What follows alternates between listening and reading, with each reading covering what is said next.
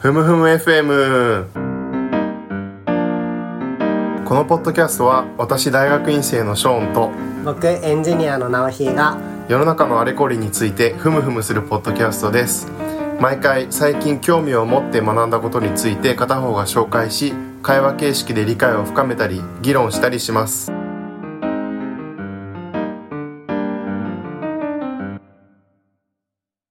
こんにちはこんにちは今日はね、とタックスヘイブンと植民地独立っていう、まあ、20世紀の大きな2つの現象はいの間の関係を論じた論文が、この8月に出て、うんものすごい面白い論文なので、紹介して話そうかなと思っています。最近ですねそう。うんまあ、特にね、タックスヘイブンとか、風邪を逃れて国際的に移動する資金の話って最近よく聞くと思うので、はいはいすごくタイムリーなテーマですね。そうですねで論文書いたのは、カリフォルニア大学のはいバークレー校っていう有名なところがあって、はそこの、まあ、ヒストリー、歴史の先生、バネッサ・オグルっていう人です。はいパストプレゼントっていうすごく英語圏の有名な歴史学の大きなテーマを使うような雑誌にうーん掲載されて、はいでタイトルがファンクマニーっていううん単語2語、な単語2語でタイトルをつけるっていうなかなかかっこいいことをやってい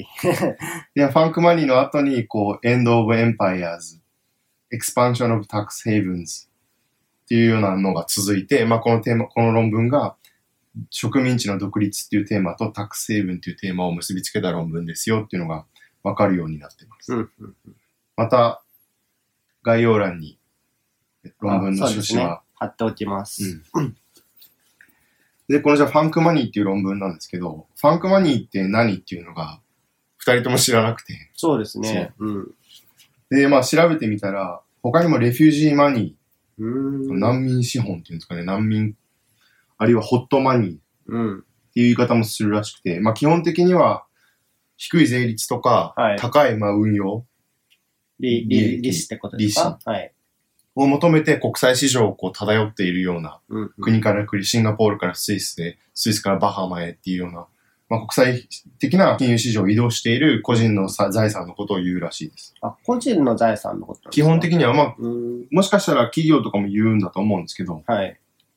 今回は、えっと、個人の財産のことですね、基本的に。はいはいで、このファンクマニーの流通の拠点になっているのが、タックスヘイブンっていうやつで、はいで今日はこれとち植民地独立の話をしていくんですけど、最初にタックスヘイブンってどんなものなのかっていうのを話しておきたいです。はいどんなイメージがありますやっぱりパナマ文書で一躍有名になったというか、本当にあそのま通りり一。般人は意識することがないというか、一部のお金持ちだけ知っていたのが明るみになったっていうイメージで確すかに、ね。パナマ文書前後で一気に、うん。それまで知らなかったかもしれないです聞ね。いたことはあったかなぐらいで、僕はたまたま金融の仕事してたから知ってたかもしれないですけど、金融庁時代はなんか話があったりしました。いや、でもそんなに直接は、うん。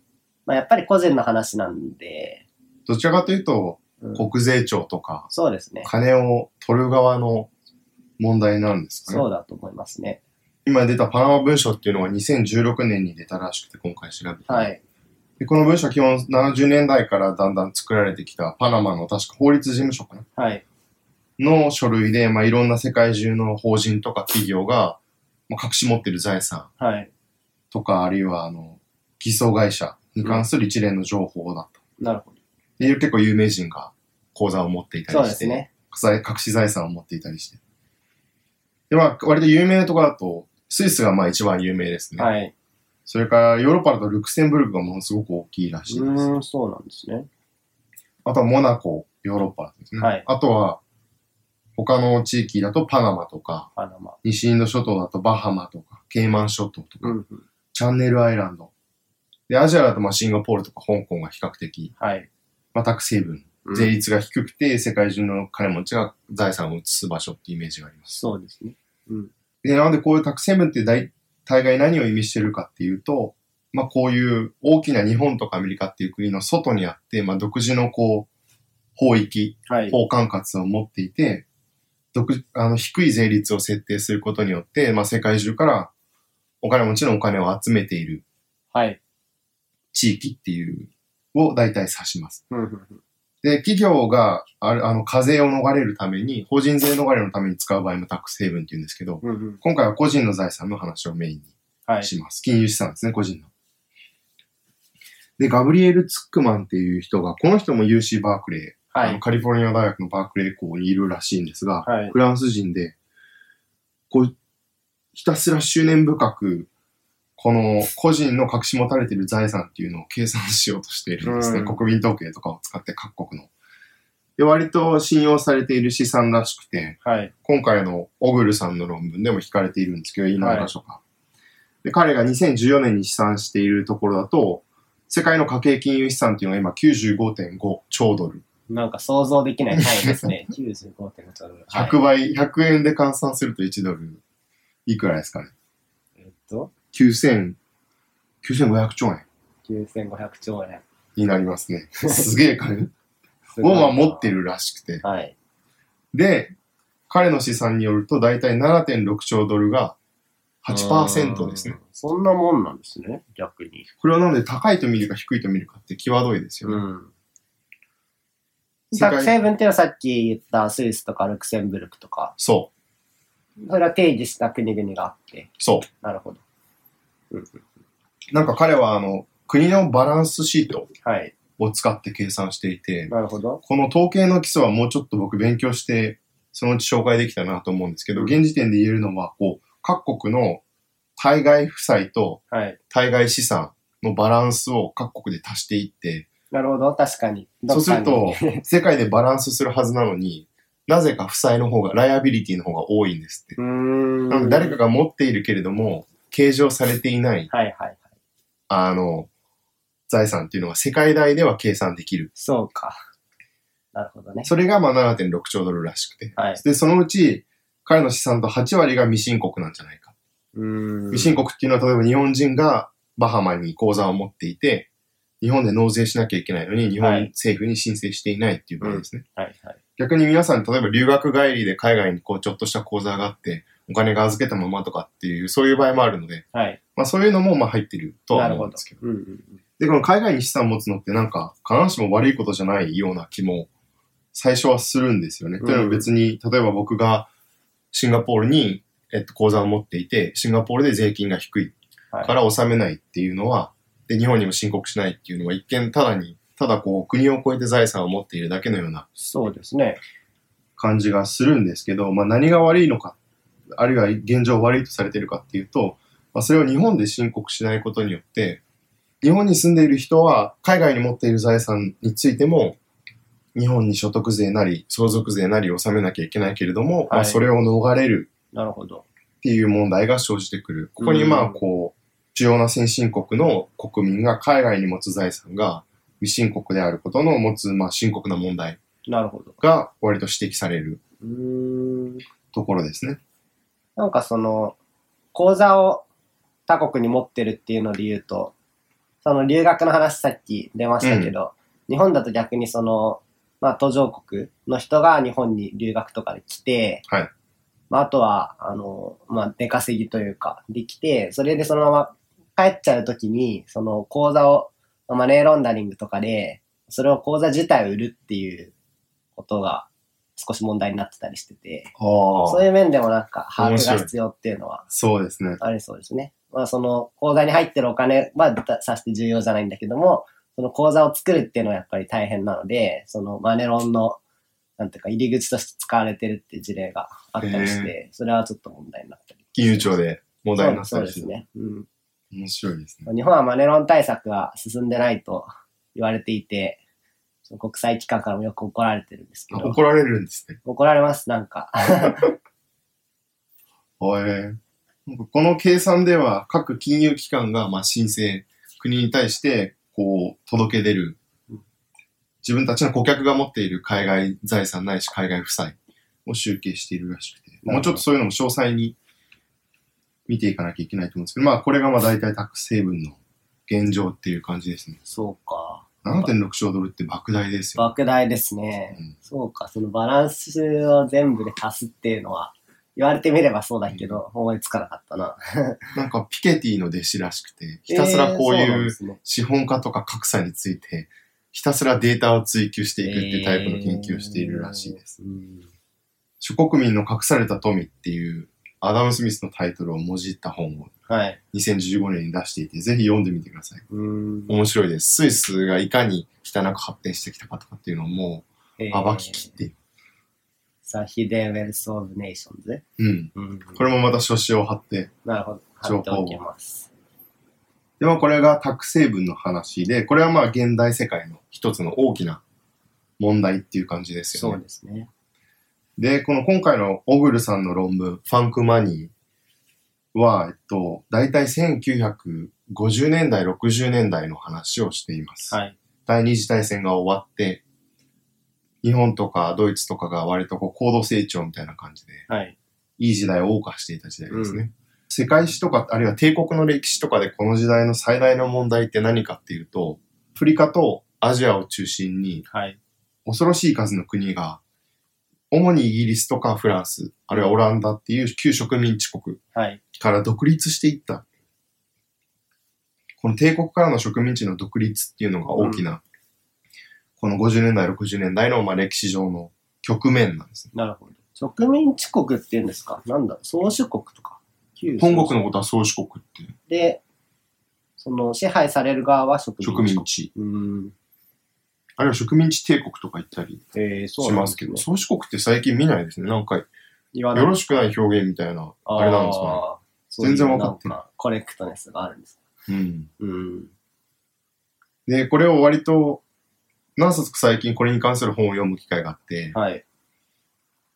大体惹かれるのがこう戦後の国連の加盟国数の推移で、なるほど。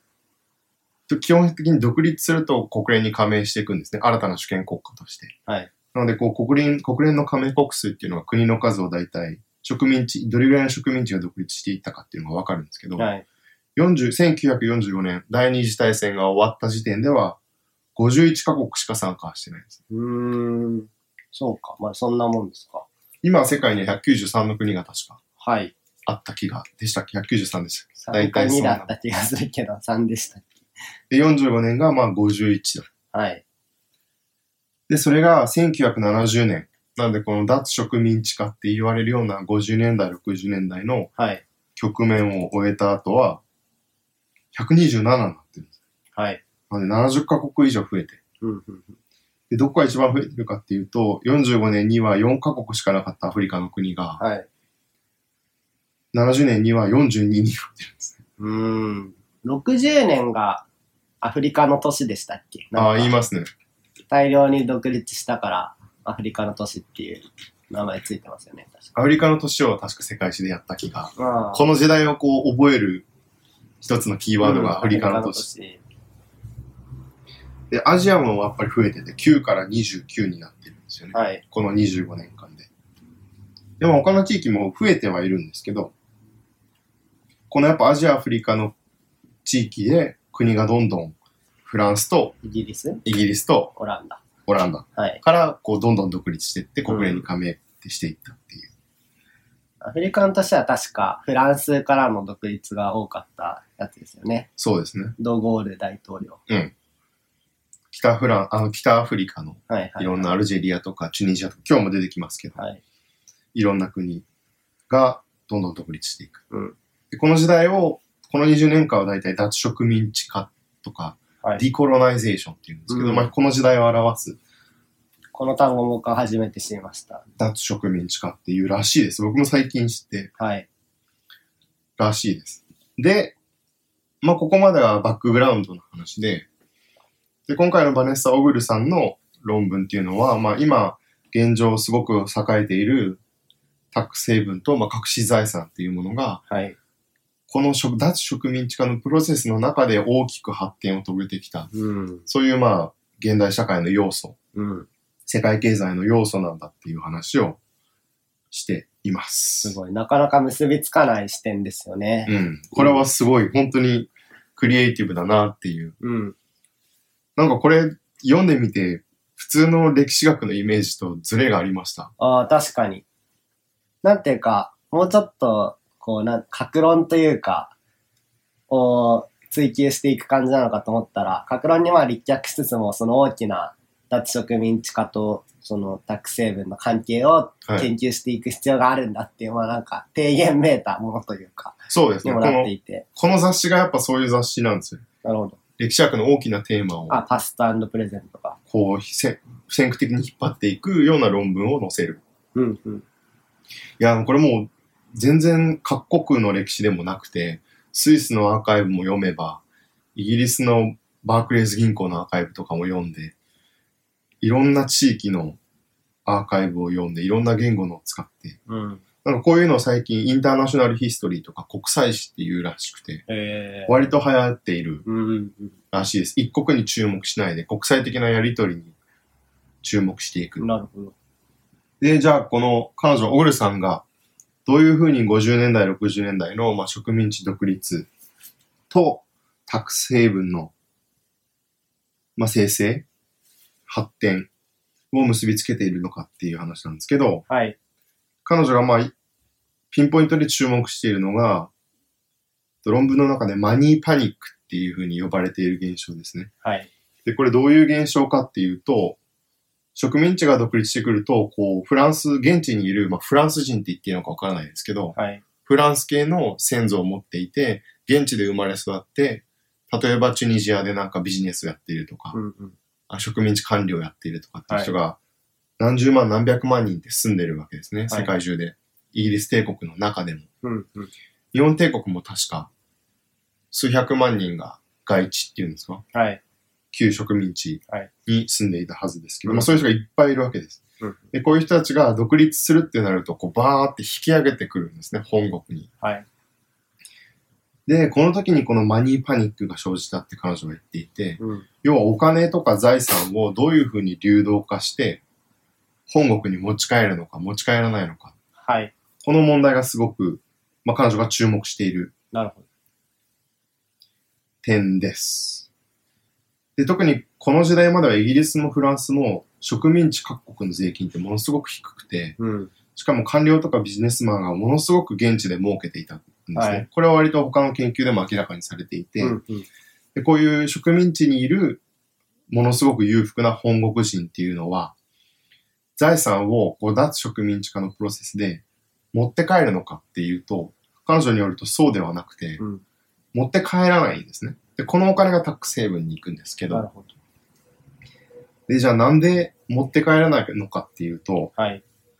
すごくシンプルで、当時ものすごく本国の税金っていうのが高かったんですね。なるほ個人の所得と、それから相続にかけられるど。はい。税金っていうのが、この時代ものすごく高かったんです。うんで、ここで、あの、前、独占の話をしたときに、はい。 20世紀のヨーロッパ、あるいはまあ世界を区分する国家機構をめぐって3つの時代区分があった気がするんですけど、ああ、覚えてます。覚えてない。 えっと、3つなので2箇所で区切る。えー、20世紀。なんかでも弱まっているか強まっているかみたいな話でしたよね。そうそう。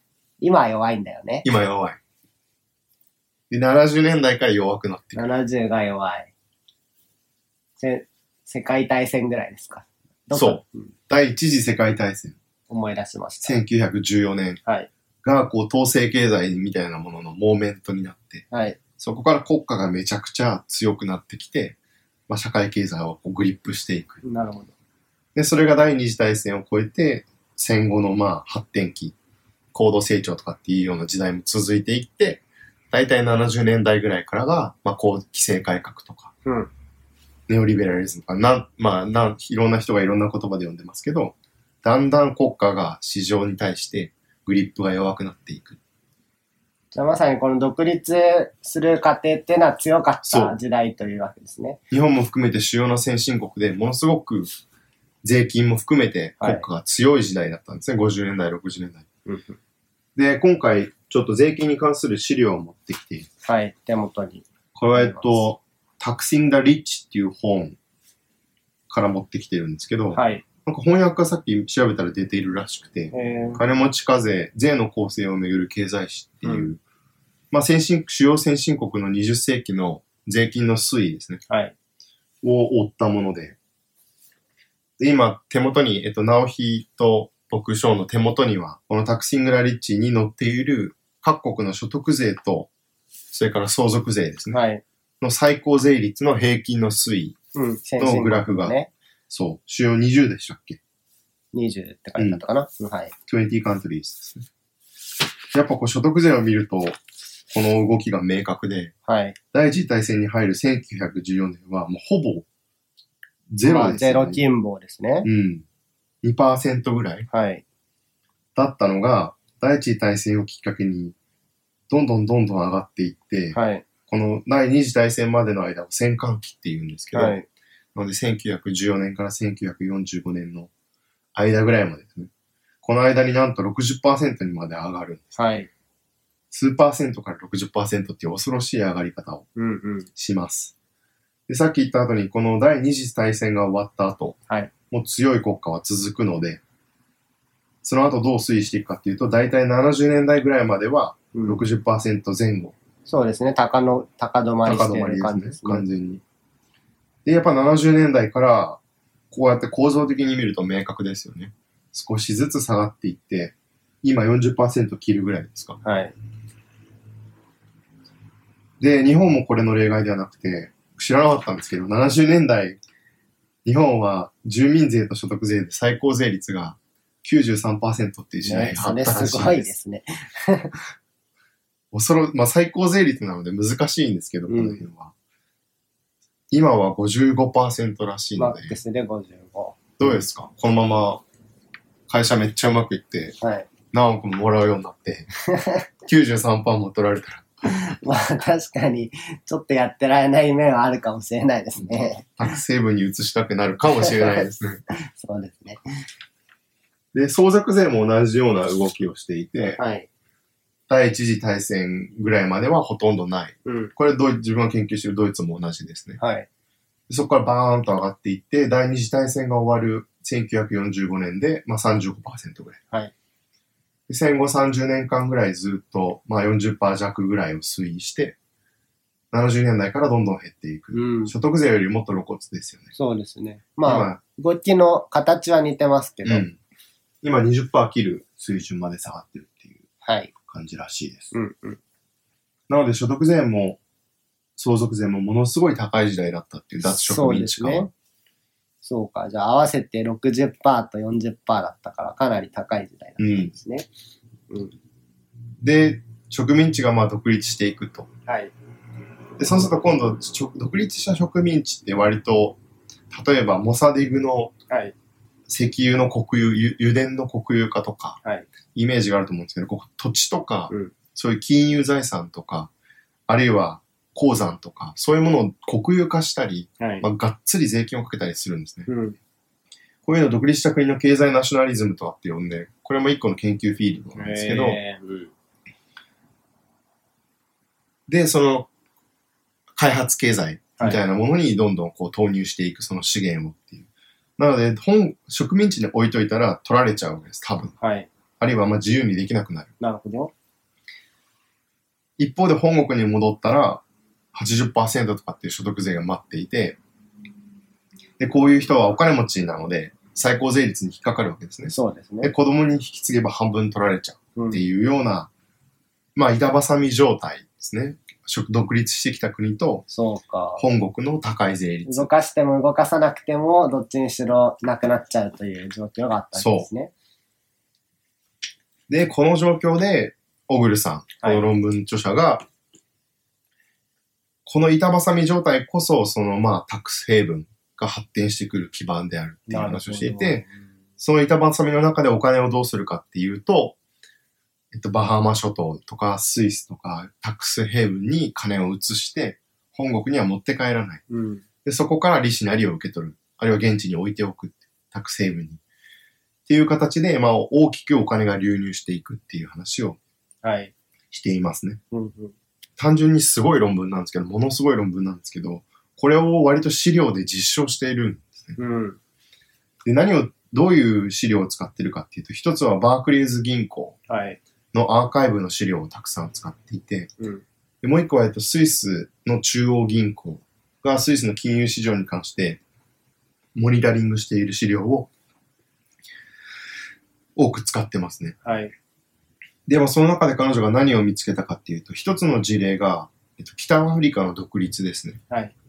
これが最初に取り上げられてたやつで、50年代後半の話です、1900ん。で、これらはフランスの植民地なんですけど、これらが独立していく過程で、まあ、モロッコの北の端にタンジェっていう自由都市があったらしくて、論文によると、そこにまず一旦お金が割と集まっていて、で、そこも今度も独立したモロッコが完全にグリップするということで、スイスに大量の金が移されていく。なるほど。それから現地にあった銀行も、フランス系の植民地銀行も全部こうスイスに本社を、あの、支店を出して、そこに金を移していくっていうようなプロセスを。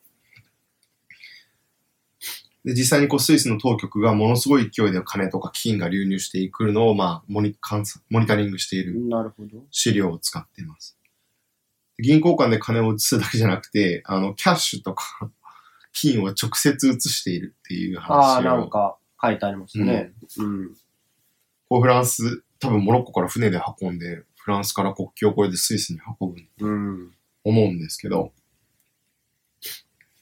自由都市っていうのよく分かってないんですけど、どううんどういうものが自由都市なんですかなんかこの、タンジェの場合は、いなんかスペインとフランスが、このどっちが領有権を持つかっていうのを自分、こう、ちちょうどモロッコの北の端なんですね。はい。スペインとあの海峡の。で、それが解決できなかったらしくて、戦前に、第二次大戦の前に。で、こう両方が管轄を持たない、まあ、ある種の穴場みたいな感じで取り扱われてた。うーん。それゆえに、例えば銀行の情報開示とか、課税っていうのがすごい低かったらしくて。なるほどね。で、まあ、小栗さんの一つの指摘は、こういう、まあ、帝国時代の、ある種の、なんていうんですかね、課税構造の調創性っていうんですかね。はい。重なってるってこと。注目しなきゃいけないっていう話をしていますね。イギリス、例えばイギリス帝国内でもものすごいいろんな自治の制度があって、うんはい。各地各国によって誰が課税権を持っているとかとか、税率とかが違って、うん。今みたいに割とこう均質な国民国家が確一のルールで納税を迫るっていうのとはまあ違うこう、課税空間の意識が、この時代は、なるほど。そのまあ残りとして、タック成分が発達していくっていううん。で、まあ今のが一個、北、フランスの植民地独立の事例で、もう一個イギリスの事例もやっていて、これだとバークレーズ銀行とかバンクオブアメリカとか、まあ、割と名だたる銀行が関わっているのまで実証しているんですけど、1960年前後に、こう、東アフリカ、イギリス領東アフリカの、まあ、ケニアと南ローデローデシアが独立していく過程で大きな混乱があって、で、その中でバハマですね。これはイギリス帝国内の自治領らしいんですけど、でうんこの後、70年代に独立するらしくて、バハマは。なるほど。なので、イギリス帝国内のバハマっていう、ある程度こう自治性があるうん。島ですよね、小さな。に、こう、バークレーズ銀行とかパンコーブアメリカが、あの、運用会社、運用基金を作って、そこでこう、東アフリカですね。なので、独立していくケニアとかで混乱に巻き込まれた人たちの、まあ、お金をどんどん吸収していく。本国に持って帰ると高いので、ぜひバハマに置いときませんかっていう、こう、この場合はなので、場所としてのタック成分だけではなくて、それを担うビジネス主体がどういうふうにまあ意図的にタック成分を作り上げていったかっていう話を、バークレイズの資料を用いてうん。やっていますね。で、これは、えっと、銀行がこういうの資料を隠そうとするので、大体、論文ではサニタイズっていうふうに検閲されているってな言っんてたんかですけど消、消毒みたいな書き方ですね。ただ、やっぱり資料って膨大なので漏れがあるので、丹念に探しているとこういう漏れがあって、 なるほど。で、一回読んじゃえば勝ちなので。うん。確かになんか、パナマ文書以前は、その、銀行とか、あと会計事務所とかが、そのペーパーカンパニーのはい設立のコンサルみたいのをやってたっていうのもなんか読んだことありますし、まあ結構グレーなことを、うん。なんかもう、あるところでは、その、法人が代表になれるみたいなそう。ところとかもあったみたいで、で、代理人には弁護士を立てて、はいまあもはやもうな何もする必要がないっていうまあ結構その辺はガバガバな時代があったということですね。さっきのツクマンさん、はいあのピケティの弟子の諸国民の隠された富ですね、の本は、この辺の具体的な技術とかも若いた盛り込んでて面白いです。例えばうこう、財産を移転するときに、タックスヘイブンに。この、あの、これは脱植民地化ではなくて、例えば今日本から移すとしたら、こう、会社間の支払いの形にするんですっはいはい。て。で、なんかこう、タックスヘイブンにあるペーパーカンパニーの仕事に対する対価として、例えば10億とかを支払って、うん。で、国際的な資金移動ってもう莫大なので、そんな10億払ったぐらいじゃ、目につかないらしくて、そうか。なんか個人の財産間で移すのかなと思ってたら全然違う。ええ知らない世界すぎて。なるほどね。ビジネスの対価として払うと、そういう贈与とかも問題にならないので、うんうんうん。こういう移し方とか、あるいはペーパーカンパニそうです、ーね。の技術とかも結構詳しく載ってて、単純に読み物として面白い。まあ国内でもやってる会社ありそうですけどね。本当に。最近のちょっと話それますけど、貧選文書が出たっていうなんか、そのパナマ文書と違って、パナマ文書って1000億円ちょっとでしたっけ規模としてはそうでしたっけ1300とか200とか億円だと思うけど、200兆円のマネロンがっていうニュースになってたんで、ちょっと詳しく見てないんですけど、うん。なんか、僕も HSBC っていう単語と、はいマネーロンダリングっていう単語しか覚えてないけど、株価がやばいみたいな。まあなんか、 HSBC はまあ結構そもそもがそういう怒りが、まあ、マネロンのためというとあれですけど、本国送金のための銀行みたいなうん。側面が強かったと思うので、まあこの辺は切っても切り離せない銀行なんだろうなとは思うんですけどね。それはなんかすごい鋭い点で、HSBC もまさにこのイギリス帝国の帝国的な秩序の中で、香港で作られていく銀行うん。なので、多分この本当にこの時代の帝国秩序の名残を今でもフルに活用してるんですよ、そね。うですよね。うん。こう、イギリス、旧イギリス帝国中にネットワークがあって、うん、お金を動かせる。このオグルさんは、今回はタックスヘイブンの個人財産なんですけど、はい。こういうオフショア取引とか、ある種の法律の穴場みたいなものをうん全般的に研究していて、はい。多分その HSBC の研究とかもしてるんだと思います。そのうち本が出るらしいですけど、大変、 研究大変そうですよね。なんか、その金融庁時代も、その、まあ、法人ですけど、法人の海外でのまあ活動とか、まあ、送金とか、うん送金はまあ、わりかしわかるんですけど、その、海外でどの程度貸し出してるかとか、その、お金の移動が海外になった途端に、まあ、収集難度が格段に上がって、うん。で、まあ、あの、なんか、統計の見方として、あの、なんだっけな。ちょっと忘れしたんですけ ど、調べがついたみたいなので、。調べました。えっと、僕が言ってたのは、ビスの国際予診統計っていううんやつなんですけど、これで結構、その国際的な予診は世界的に把握されていて、ビスっていうのは国際決済銀行でした。そうです。バンク・フォー・インターナショナル・セトルメントかな。国際決済銀行です。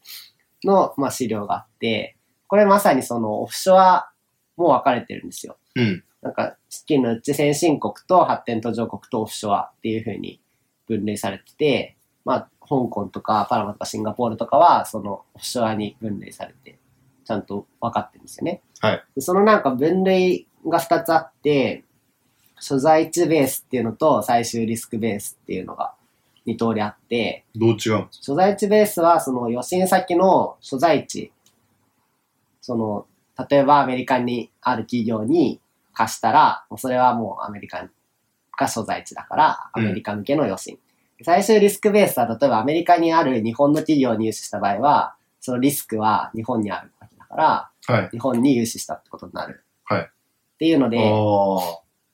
そうか。そうなんですよ。でもまあこれもまた結構、その、統計としては、まあ、ちゃんと取られてるんですけど、まあ、日本は割としっかりしてそうなんですけど、結構世界のを見てると、なんかこの数字本当かよって結構あって、まあ、なんか未だに多分その、まさにこの50年代、60年代は、その統計が発達してなかったっていそうう記載がこの論文にもあったと思うんですけど、まあ、だからこそその銀行の資料とかで見てるわけですよね。でもなんか未だにその国際的な資金の流れをやっぱり公的に把握するのは難としいて。も難しいんだなっていう話をしたかったですね。このさっきの諸国民の隠された富でしたっけ、はい同じ話をしてて、はい今は割と、まあそれでも緩いんだと思うんですけど、直ん樹が言うように、各国の、まあ国、各国の国レベルの、まあ余震、はい。負債と、まあ債券うんの数値はある程度出ているので、概算ができるけれども、はいこのオグルが、オグルさんが論文を書いている50、60年代っていうのは、それすら全然システム化されていない。うん。なので統計的に把握することもかなりそうなんですよね。難しいっていう現実が、まさにそのはい銀行を通して余震とかだと分かる、分かりやすいですけど、まさにその企業間の支払いとかにやられちゃうと全く足がつかないだろうし、うん、うん、本当に、把握の難しさはありそうですね。なんか金融庁内部だと、はいその日本、国際金融の中の日本とかをも、まあ、モニタリングするというか、はい。意識する部部署みたいのがあるんですかその、そうです国内だけではなくて。あの、まあ、どちらかというと、その、まあ、なぜそういうのを把握しようとしていたかっていうと、例えばなんかあの、僕がいた時はミサイルの、北朝鮮のミサイルの問題とかがあった時に、あ韓国向けの余震とかが大丈夫なのかっていうのを調べようとか、ーそういう個別具体的な話が多かったですかね。なんかまあその、やっぱり銀行の健全性を見たいので、結構日本の銀行は韓国に余震してるわけですけど、まあその例えば最終リスクが日本にあればいいけども、うん。韓国の企業にいっぱい貸してるようだと、例えばまあ、えっ、と、韓国と北朝鮮の関係が悪化したとかの時に、その全体を把握しておかないとリスクをマネジメントできないっていうので調べたりとかはしてました。その時にはこの国際収支の統計とかを使ったんですよね。もう多分この、個人の財産とかっていうのが問題になってきたのが、そもそも関心に上るようになってきたのが割とこう、最近格差の拡大とかって言われて、ここ10年ぐらいなので、そうです多ね、分これからこの20世紀後半の個人の富とか、あと論文の中でも、これがポートフォリオ投資の形成にもうん。一役買っていたっていうような話がはい。ありましたよね。あります直接投資しないで、こういろんな、あの、債券とか株式を分散して、はいまあ資産運用していくっていうのが、スイスとかを中心に発達してくるうんうん。その技術の形成にも影響しているみたいな話をしていて、この辺の個人の富をめぐるいろんな仕組みの話はこれから研究されるのかなという感じがはい。あります。今まではこう経済政策とか経済成長とかそうですね。産業とかだったのうで、ん。まあ大ま、この論文の紹介はそんなところですかね。はい。まあ、なので、小栗さんによると、すごく、ま、簡単にまとめると、まあ、5、60年代っていうのは、植民地が独立していく中で、本国はめっちゃ税金が高い。うん逆に植民地側は、例えば接収されたりする財産が。はい。という中で、まあ、第3のオプションとして、金を逃していくタックスヘイブンっていうのがだんだん発達してきた。うん。でこれが70年代以降、タックスヘイブンは飛躍するっていうふうに、小栗さんは書いていて、実際そうなんですけど、まあ、スイスとかがこの後飛躍していく基礎になっていく。うんうん。っていう話をしています。で、最後にこの論文は、えっと、やっぱり大きな話をする雑誌なので、はい。こう、植民地の独立っていうのを、例えば政治とか戦争の歴史とか、あるいはビジネスとか貿易の歴史だけではなくて、まあ、うん金融の歴史としてやっていく必要があるっていうのを最後にぶち上げて、はい。そうすると、例えば日本史をやっている人が、これを読んでなんか自分の研究を変えてみようかなとかっていうのにつながるっていうような、なるほどち。ょっと研究のやり方のうん。そうですね。関わるとかですね。うんうん。まあ、内容はそんなところです。はい読んでみて、印象はどうでしたもうなんかすごい面白いなと思いました。なんか、さっきも言ったように、 歴史の論文らしからぬというか、紹介してくれた時もその物語形式で面白く読めるよっていうあって、確かに長かったけど、 スイスイ読めるという感じはありましたね。うん。結構、バークレイズの関連銀行は、こう、明確にこれをビジネスチャンスとして捉えて、はい。金を引き寄せたみたいなのまで書いてあって、そうですね。本当にストーリーベース。うん。ちなみになんか、スイスってタックスヘイブンというイメージが僕そんなになかったんですけど、税率がとっても安いかったってこと今も安いんですか今も安い。うーん、それはでも、例えばなんか、本当のタックスケイマンとか、あそれで有名な国とかに比べても安いんですかスイスってその、お金が集まってるのはその銀行の秘密銀行というか、はいそういう面も強いのかなと思ってたんですけど、結な構んか、税率としてもやっぱりヘブンなんですかこの Hidden Wealth of Nations、あの、各諸国民の隠された富は、まさにその、スイスはタック成分じゃないみたいな雰囲気も壊そうとしていて、はい。この人は、えっと、タック成分の個人財産の特徴としては、やっぱり持ち主が特定できないっていうのが一つ、やっぱり重要な要素である。それに加えて、税金が低い。うんうん。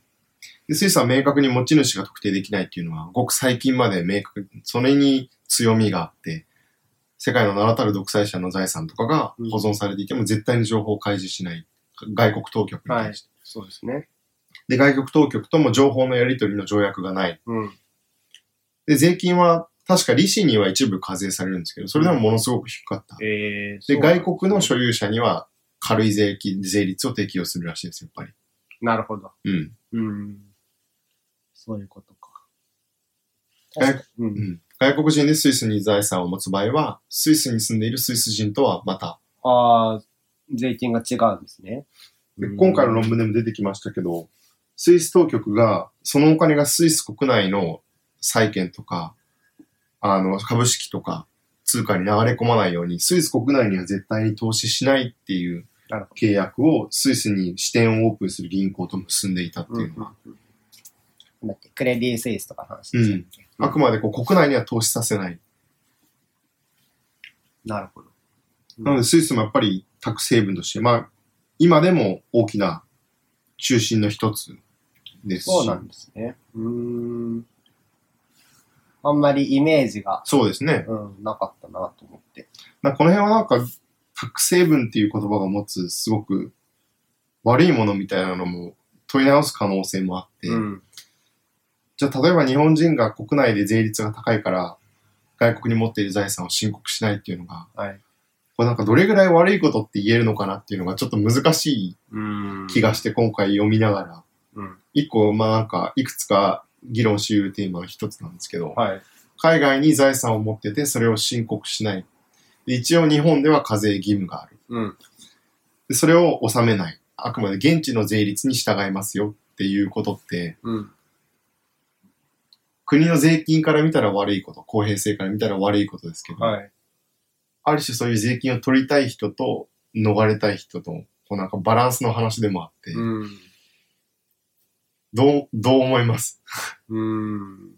なんかでもその、タック成分のことが話題になった時にも、その、話されてように思うんですけど、やっぱ国単位で見ることの限界というかが、やっぱりありますよね。本当に。その税金とかも国単位で決めれるからこういう問題が起こっているわけで、まあなんかその、主権国家の限界って言ったらあれですけど、うーん。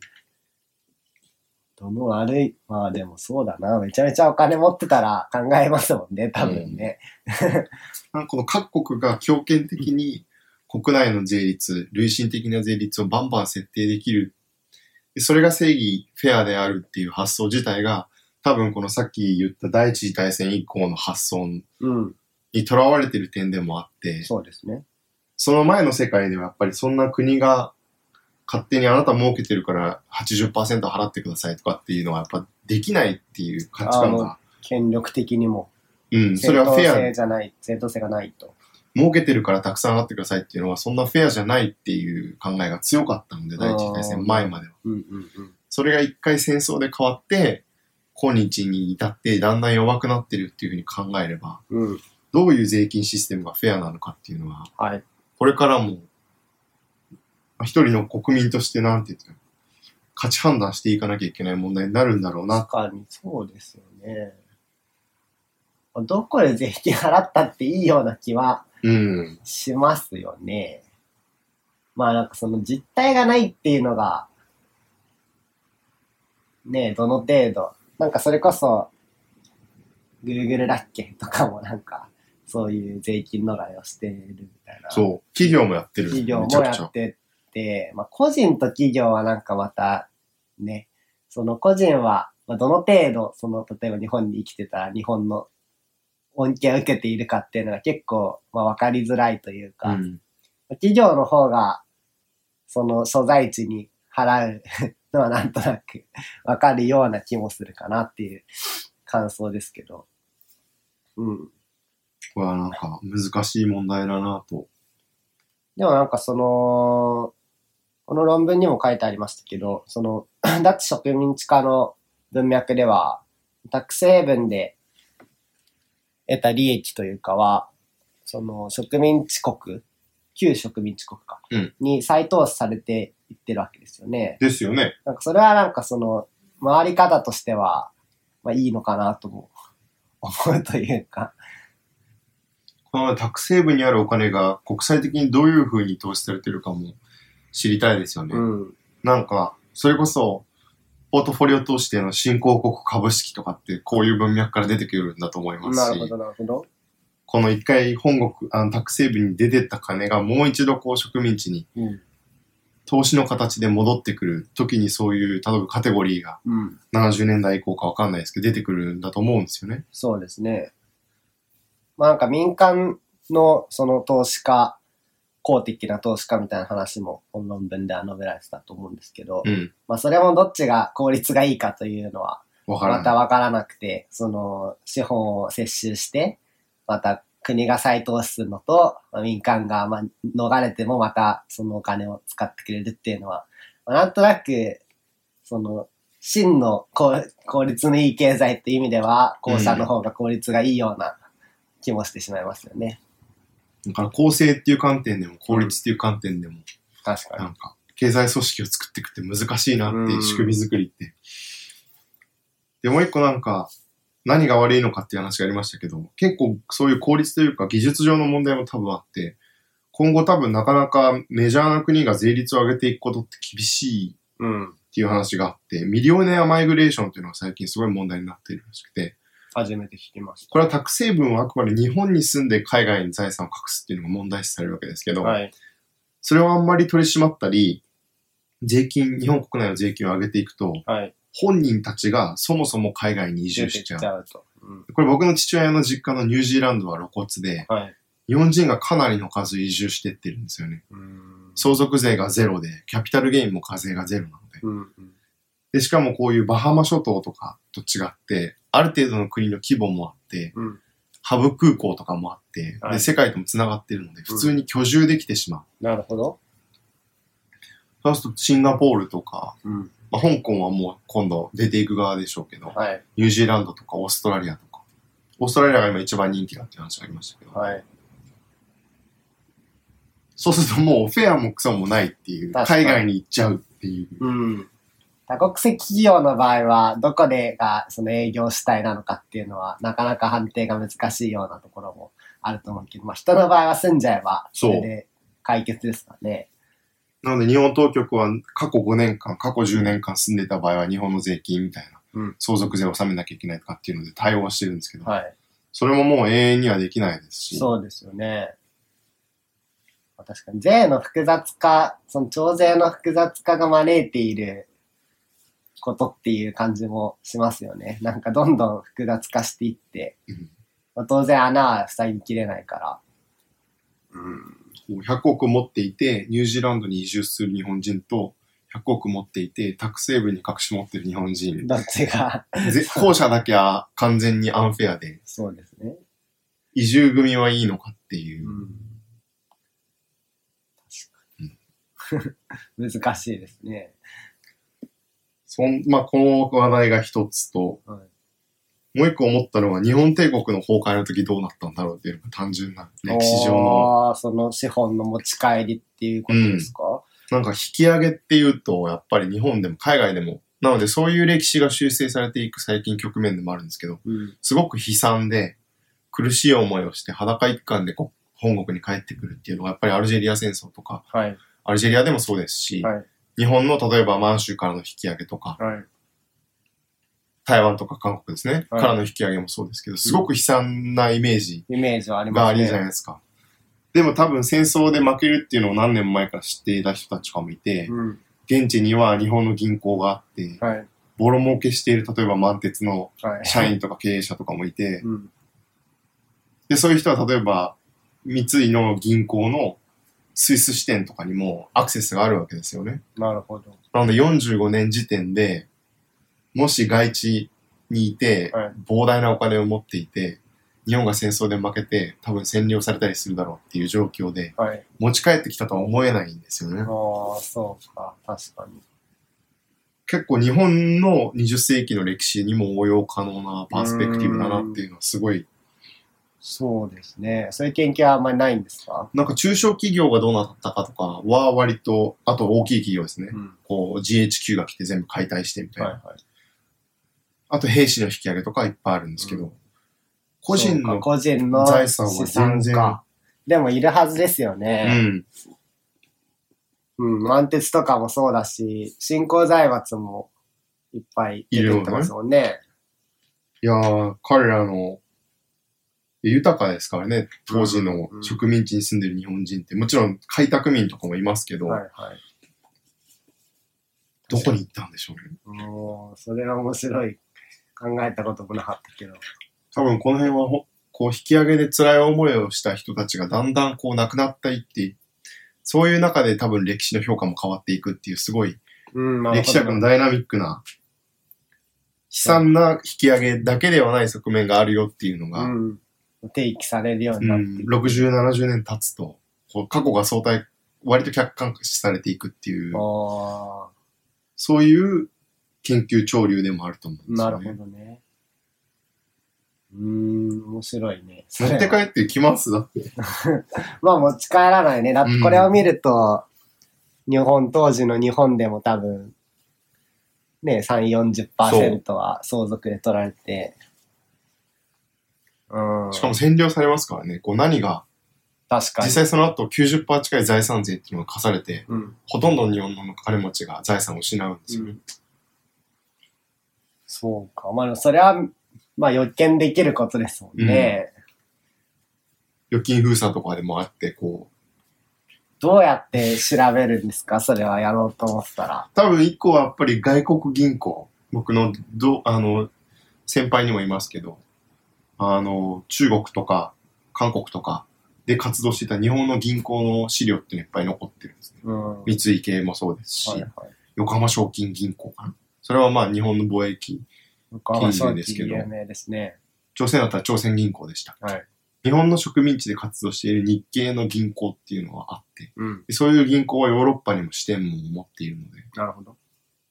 あじゃあ、それの、また、じゃあ、消毒済みの資料を洗うってことになるわけですか。いやでもバークリーズとかは今残ってて消毒してますけど、戦前の日本の銀行はかなりが GHQ とかで強制的に資料がオープンにされている可能性もあるので、ここうう。いう戦勝国より残っている可能性も、なるほどね。おーそれ面白いですね。日本の銀行の財の財閥解体のプロセスで、多分資料はどっかにある、保存されているはず。えー、面白い。三井文庫とかにあるんじゃないですか。結構、宝の山感がありますう。ん。意外と我々のおじいちゃんぐらいの世代が財産を海外に隠してたとかわかるかもしれないですね。なるほどうね。んこれがもう一個考えたとこ。うんうんうん。で、もう一つは結構もうちょっとアクチュアルというか現代的な問題で、はい。結構この諸国民の隠された富の中で、割と厳しい対策を今後していこうっていう、こう、託成分を貿易的にも金融的にも、はい。もう完全に締め出していくような、うん。じゃないとダメだっていうような意見を出していて、これはなんか託成分が悪いっていう観点に立つとすごい正当に見えるんですけど、はい。タ成分自体がこう植民地の独立の中でその歴史プロセスで形成されてきたとするとうん。で特にイギリスの場合はこれはオグルが他の論文で言ってるんですけどイギリス本国も産業がないそういう小さな島国に生き残っていく手段としてうん。こういうタ成分的なビジネスをやっていくようにっていうのを促進していていや、そうですよね。だって、自分たちの都合で、まあ、なんていうか、そう本当にタックスヘイブンとして生きる、なんかそれがまあ主な国の支えなわけですよね。はい特にそのスイスとか以外は。それをまあなんか急に締め出そうってなんか虫がいいですよね。それは確かにその通りですね。なので、ここ、今、タックセーブにどううんメジャーなヨーロッパの先進国が振る舞うかっていう時に、やっぱり倫理的な問題というか、うん。植民地支配の結果として形成されているっていう問題を、うん。これでただ締め出してうん。生きていけなくなってしまったら、やそういう本当そうですよね確かに観点、まあなんかね、それでダメになっても、例えばじゃあ、さっき言ったような空港を整備して、ミリオネアマイグレーションの行く先としての国になるとか、かもしれないもうそういうなんか、本質はあんまり変わんないことになりそうですよね。確かうん。 大体暮らし良さそうな国が多いし。に。 うん。なので、貿易からも締め出すみたいな話をしてるんですよ。もうそうするともう、そう、暮らせたもんじゃなくなる。なるほど。確かに。別に気候があまり望ましくない気候っていうのはその仕組みがあまり望ましくないだけで国が悪いわけじゃないですもんね。それを国際の金融の流れから締め出すことにどの程度の正当性があるのかっていうのは、うん。いや難しいもんね。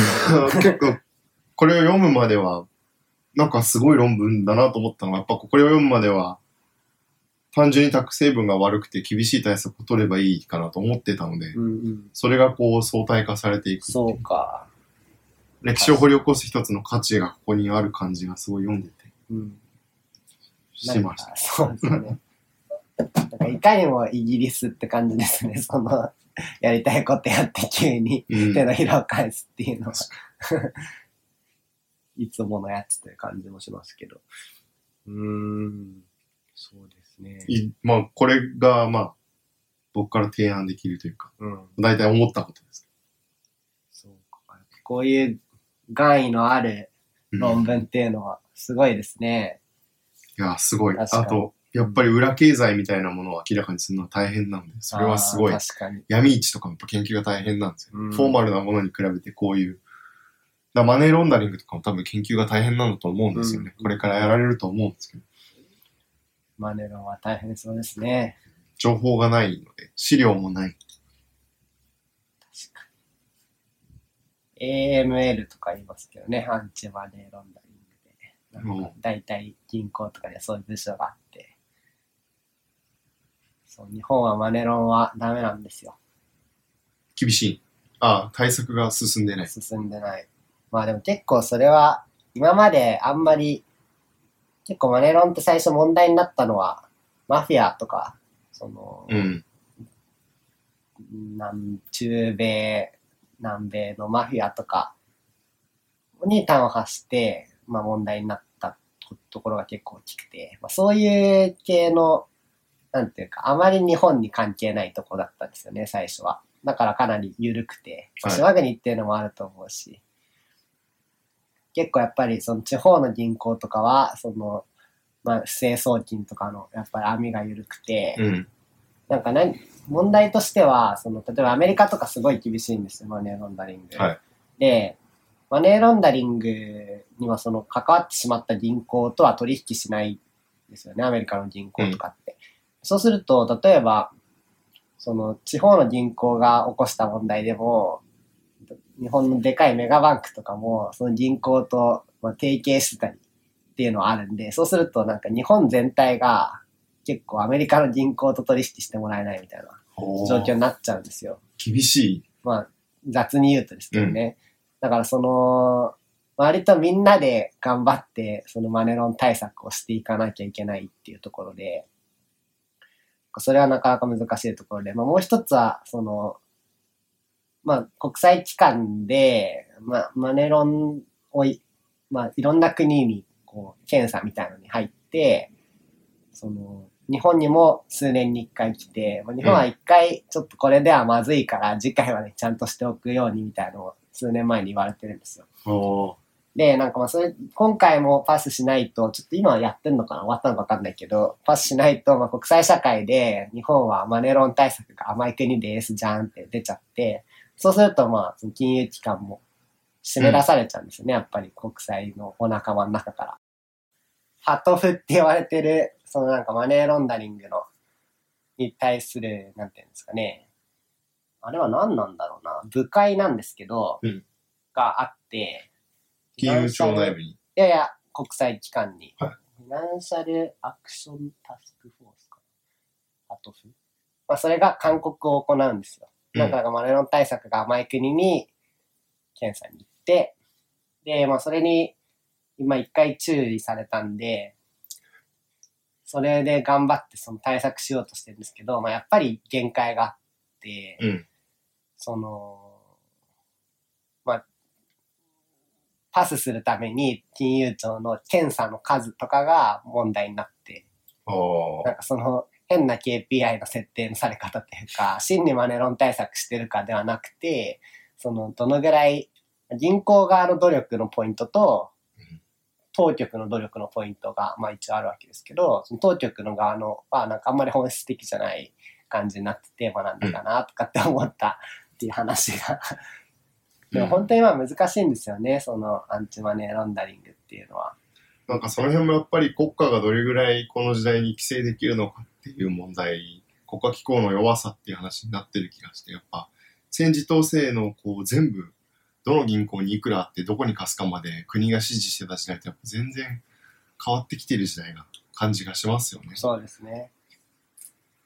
なんかその、マネロン検査は、僕らの共通の友人の 人が結構やってたと思うので、呼んで話を聞いてもいいかもしれないですね、あ、いいいい。それいいです。疑わしい取いやい引をなんか見つけるみたいな、歌取り、歌取りとか って、すごいポップに聞こえるんですけど、そんなのをやってましたね。そんなところですかはい。ねいや、面白い論文でした。すごい。うん。なので金融ネタを直樹から取ってしまいました。うん、いやいやいや。これはでもなかなか、やっぱり英語の論文って読む気にならないからな。こういう機会がないと。いい機会でした。次回は何を話す予定ですか次回どうしますかね。なんか僕も真面目ぶりたい んのもあるんですけど、うーん、何にしようかな。なんか最近ですね、新原文学っていうのを読みまして、はいスリランカの、新原語なのかな、うんスリランカ文学スリランカの民族のそうで、一つですすそようねです、そうです。で、新原文学っていうらしいんですけど、それを、の一番有名なのかな、マーティン・ビクラマシンカうんという人の、なんか世界文学作品集みたいなの入ってたから読んだんですけど、ほうなんか三部作で、変わりゆく村、変革のなんちゃら、ちょっと名前忘れちゃった。それを読んだんだけど、なんかネットで調べても、全然感想とか、まあ、批判、批評とかも何も見つからなくて、あまりにもその、まあ、日本語でしか調べてないですけどね。うんだからなんかそれの先駆者になっておくかという気持ちがあって、なんかそれについてチャンスかもしれない。話そうかなと思ったりするのと、まあ、ぶ無難にというか、まあ前も言いましたけど、平成の金融史をなんかシリーズで振り返っていくっていうのもやりたくて、まあ、平成元年から1年ずつ振り返るとかも面白いかなと思っていますね。だんだん金融ポッドキャストに。金融ポッドキャストになったから、ちょっとお茶濁すためにも文学的なことをやろうかなとか思ってますけど。この論文も多分日本語で紹介してる人はいないので、うんもしかしたらそのまだ紹介されてないものを紹介するポッドキャストああ確かにそれはいいかもしれない。で売っていくのもあり かもまだどっちに転んでも楽しみにしそてまれはじゃす。あタイムマシン系的なことで。じゃあまた次回はい。お会いしましょう。い。ふむふむ FM では視聴者の皆さんからのフィードバックをお待ちしております。ツイッターでハッシュタグふむふむ FM、ひらがなでふむふむ、小文字で FM です。をつけてツイートしてください。素敵なアドバイスや感想をお待ちしております。